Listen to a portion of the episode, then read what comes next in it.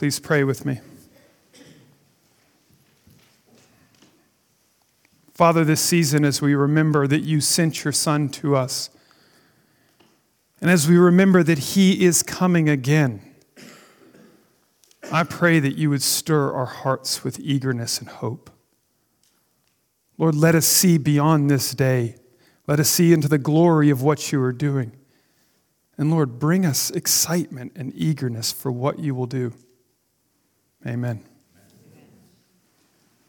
Matthew 24 is one of the most difficult passages in the Bible. I honestly think it rivals any of the difficult prophecies in Zechariah or Daniel or Revelation. It's hard to figure out. Jesus seems in this chapter to be referring to two things, and sometimes it's difficult to know which one he's actually talking about. On the one hand, the chapter actually begins, and you don't have this part in your order of service. The chapter begins with something we've talked about in the last couple of weeks a prophecy of the destruction of the temple. But at some point in the chapter, he seems to shift his focus from the prophecy about the destruction of the temple to the end times when he will return. The general consensus, and I say that with like super caveat air quotes around it, the general consensus, there is no consensus on this chapter.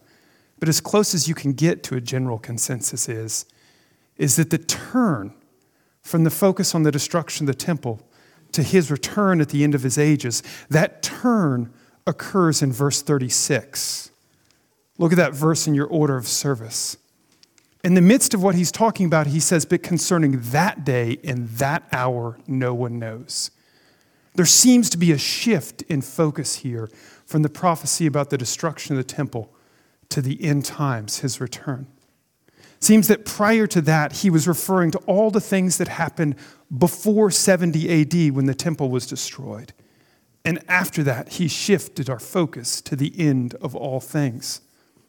The problem with that, though, is that if you look at verses 29 through 31, a lot of people have real difficulty imagining that this refers to anything other than the end of time the Lord appearing in the sky, gathering the elect from the end of the earth. You go, that seems to be a part of the latter part of this prophecy.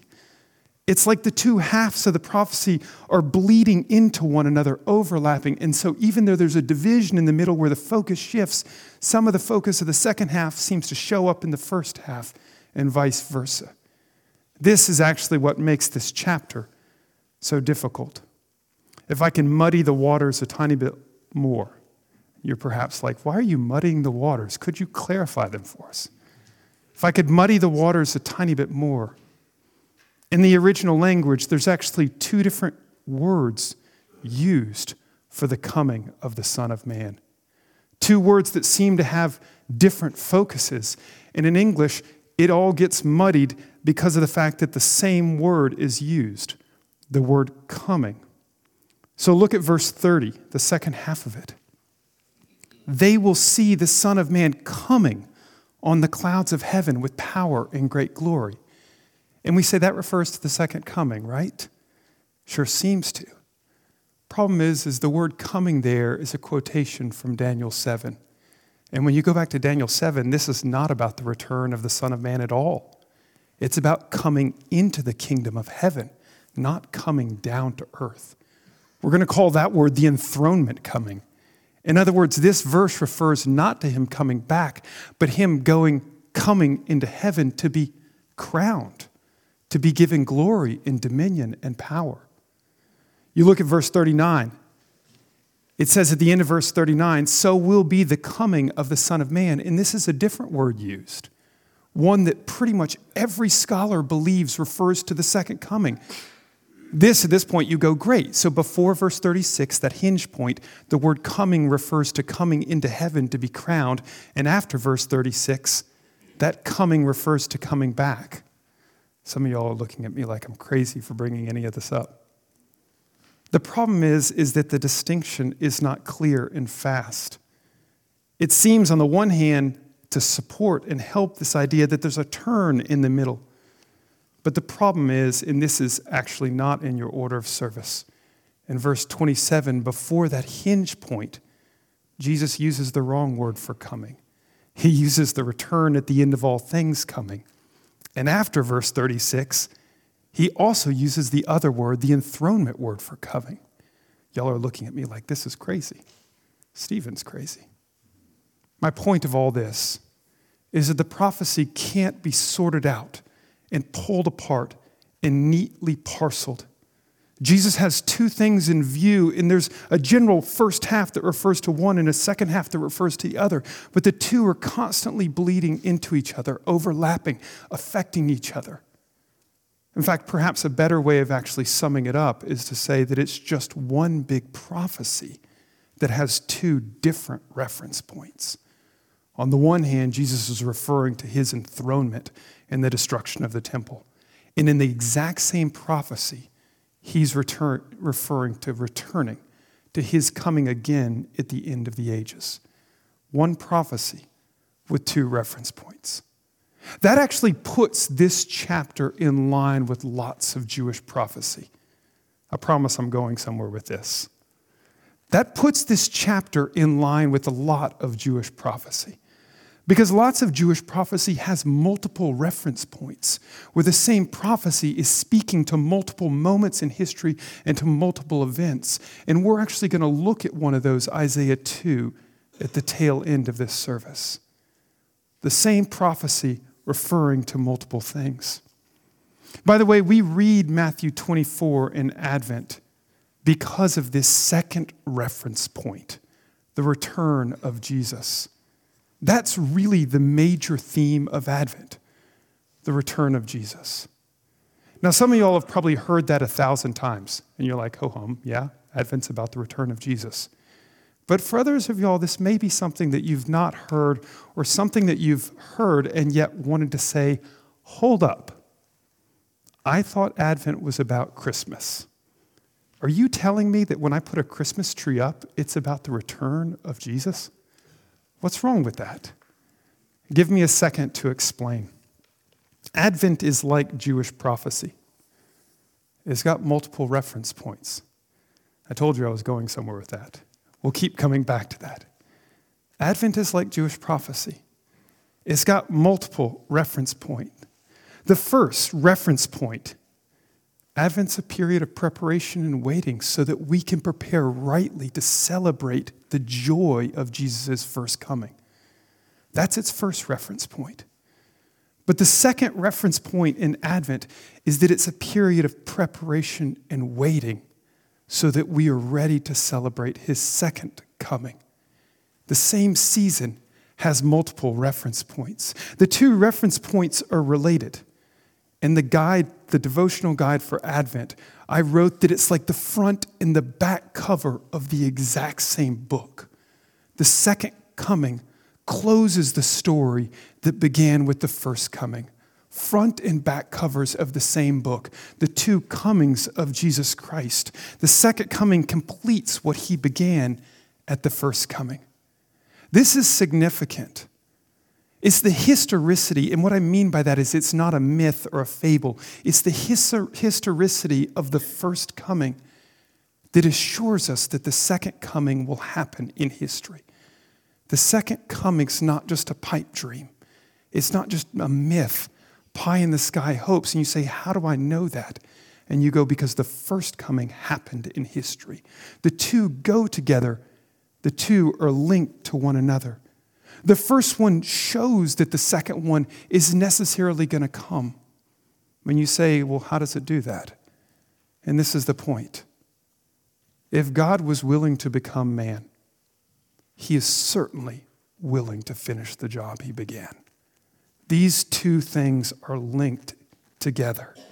The one hinges on the other. If God was willing to become man, he is absolutely committed to finishing the work that he began. By the way, there is a personal application for each of us in that thought, one that's deeply reassuring. If God was willing to begin a work in you, if God was willing to begin a work in me, then we can say he must be committed to finishing it. He's not going to leave off halfway and abandon us. There's something reassuring in realizing that there is a back cover to this book that began at the first cover. We can step back and say that for the Jews, all of their history was an advent waiting for the birth of the Messiah. But for us, all of our history is an advent waiting for the return of the Messiah. This is what the season is designed to teach us. As we wait to celebrate the first, we are learning to wait for the second. This is what we're learning in this moment.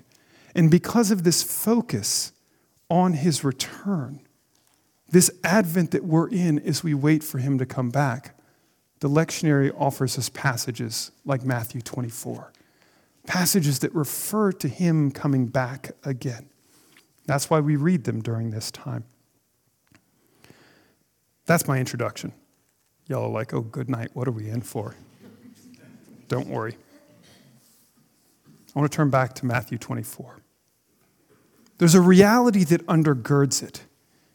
And the reality that undergirds it is the thing that I want to pull out to tease out today. There's a reality that undergirds all this talk about Christmas, all this talk about the Jews waiting for the Messiah, all this talk about our waiting for his return. There's a reality undergirding all of that. And the reality undergirding it is that Jesus is on the move. Jesus is on the move. He's doing something, he's planning something. He's liable to burst into the scene at any given moment. The reality that undergirds all this talk about his return and his waiting is that he's doing something, plotting something, planning something, and he could burst in at any moment. Even now, behind the scenes, things are occurring. As I thought about this reality that undergirds these prophecies and chapters, I was reminded of C.S. Lewis's depiction of Aslan. He was so deeply sensitive to the great themes of the Bible, and he captured this beautifully. Think about the lion, the witch, and the wardrobe. There's constantly this whisper, this rumor that Aslan is on the move. Aslan is coming. And you say, When will he show? And you go, I don't know, but I can tell he's on the move. There's something happen. You even start to see signs at moments. Wait a minute. Is the slow snow melting? You see signs. Santa Claus shows up. There's hints and whispers and rumors that he could arrive at any moment, that he might burst into history, that everything would be different. There's this tension, this sense of eagerness and excitement. It's like the characters are quivering with expectation that at any given moment, he could be there. They're filled with that hopeful expectation, that joy filled tension, that quivering excitement. Lewis was borrowing from the prophets. He didn't make that up. He was borrowing from Jesus himself, where we find that tension and that hope that there's something afoot, that something's happening behind the scenes, that something may burst forth into our world at any moment that even when we can't see it, Jesus is moving. Something's happening. That idea, even when we can't see it, is key. Think about the enthronement coming. I told you all I had a purpose for bringing all that stuff up. Go back to Matthew. Look at verse 30. Excuse me, look at verse 29. This is referring to Jesus being enthroned in the heavens. And you see Jesus saying, The sun's going to be darkened, the moon won't give its light, the stars will fall from heaven, and the powers of the heavens will be shaken. At the enthronement of Jesus, the whole universe trembled and shook. It's like those scenes in The Lion, the Witch, and the Wardrobe where those with discernment notice that the snow is melting. The blinded ignore it, they ignore the signs. But the universe is shaken at what's going behind the scenes. Jesus ascends into the presence of the Father and is given authority over all, and the universe quivers. The forces of evil run. There's strengthening that occurs amongst the faithful, that something is happening behind the scenes, something that could burst forth into our reality right now. There is more going on than we realize. It's like Jesus and the prophets before him are saying to us be on the edge of your seats. Be on the edge of your seats. Are you eager for this moment? There's more happening now than you know, and there's even more to come than you can expect. That may strike you as, well, that's a beautiful thought. The way C.S. Lewis captured it is exquisite. But that feels so far removed from our ordinary days, does it not? It seems so far away when the brokenness of life is staring us right in the face. When we're face to face with all of the junk, with the suffering, with the broken relationships, we want to cry out, Is he moving even now? Why doesn't he show up? Again, I think Lewis captured it so beautifully when you envision all those poor creatures turned to stone, and you can imagine their families grieving and saying, Where's Aslan? Where's Aslan? Is he moving even now? We let the frustrations, we let the distractions of life begin to crowd out that joyful tension. That hopeful eagerness grows dim, it's forgotten. We may actually profess with our mouths that our hope is in the return of the Christ. We may say that our hope is in what he will do when he comes again. But if you actually look at the pattern of our daily life, it's pretty clear that we've set ourselves down to live with lower expectations. Our hope turns to what we can accomplish, to what we can secure for ourselves the pleasures, the security, the status. We settle for less. I'm going to keep borrowing from Lewis, but he says we're like people who are too easily pleased, children content to make mud pies in the alley because we have no idea what's meant by the offer of a holiday at the beach. We settle down and we let that great hope grow dim because of the frustration and the difficulty, the mundanity, the tension of life. But all the while, Jesus is whispering. All the while, he's whispering through the prophets, through the scriptures, through great storytellers like Lewis. All the while, he's whispering. And he's saying to you, Wake up. Wake up. Move to the edge of your seat. Something's coming. Something is afoot. The Lord is moving behind the scenes. He's working something in your life. It may take time before it comes out, but He's doing something. Be eager, be expectant. Adults, we have an awful lot to learn from children. Watch them the day before Christmas. Do you want to see what eager tension looks like? You want to see what sitting on the edge of your seat looks like? You want to see what expectation, hope for the future, knowing that something's coming, you see it in a child the day before Christmas, right? And Jesus is whispering to us in this season, remember that tension, remember that hope, remember that eagerness that He is moving, that He will return that he's moving behind the scenes right now, that the heavens shake at his presence, and that even when we can't see him, he's doing more than we expect. Even when you can't see him in your life, he's doing more than you expect. I want to close with that double idea. That idea that more, that is, more is happening now than we realize coupled with that idea that more is to come that we can ever expect. And I want to close by glancing at Isaiah 2 for just a second. It's a beautiful idea. This prophecy, this passage about the restoration of Jerusalem is exquisite. You see that in the latter days the mountain of the house of the Lord shall be established as the highest of the mountains, and shall be lifted up above the hills, and the nations shall flow to it. And many people shall come and say, Come, let us go to the mountain of the Lord, to the house of the God of Jacob, that he may teach us his ways, and that we may walk in his paths. For out of Zion shall go forth the law and the word of the Lord from Jerusalem. He shall judge between the nations, and they shall decide disputes for many peoples. They shall beat their swords into plowshares, and their spears into pruning hooks.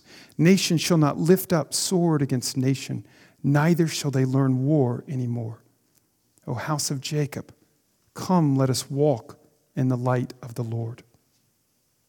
Like most Jewish prophecy, there's multiple references here on the one hand, the short, simple, easy, in the generation almost, not really, 100 years, of the author, you see the restoration of Jerusalem after the exile.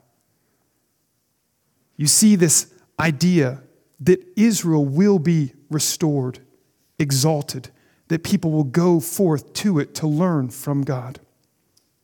You see, though, that this prophecy also has a second reference point the light, life of Christ on earth. There's so much here that's beautiful. I'm going to avoid the temptation to get bogged down. But the exaltation of Zion, the lifting up above all things, and Jesus says of himself over and over in John that I will be lifted up on the cross. You see this picture in Isaiah 2 of warfare being turned back into a garden, the Garden of Eden, swords becoming gardening tools. And you see in the life of Christ, him in a garden rejecting warfare when Peter tries to fight for him. Over and over, this picture reverberates in the life of Jesus. You see people from the ends of the earth seeking him, saying, Let me come with you. A Samaritan woman, a Canaanite woman, a Roman centurion, a group of random Greeks in John 12, the ends of the earth coming into Zion to learn the law of God. Again, I want to avoid the temptation to go to the bottom of the well, but there is so much where we say this prophecy is fulfilled in Jesus. But like good Jewish prophecy, there's yet another reference point. Because this prophecy points to the age that we live in, the age of the church. Its final fulfillment is yet to come the return of Christ. But right now, this prophecy is being fulfilled. Right now, through the ministry of the church, the ends of the earth are seeing the law in the light of God. Think about where the roses are right now.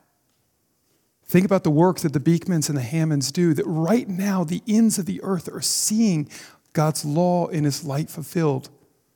Right now, the church is working to end warfare to return the world to the garden, the beauty that God created. You, like me, will go, man, the church messes this up a lot. Yeah, we do. We're sinful people. And you may protest and say, wait, we can't do these things. God does these things. And of course, that's the story of Pentecost. You see the fulfillment of this prophecy in Pentecost. The ends of the earth coming to learn the law of God. My point in highlighting this is very simple more is happening now than you expect. When you invite a neighbor over in kindness, more is going on than you expect. It's not an ordinary event. Heavens are shaking when you show the life, the love of Christ to those around you. And you say, I don't see it. But again, Jesus is on the move. Things are happening. We long for the day when we see it all come to full fruition. My point here is that more is happening than you know.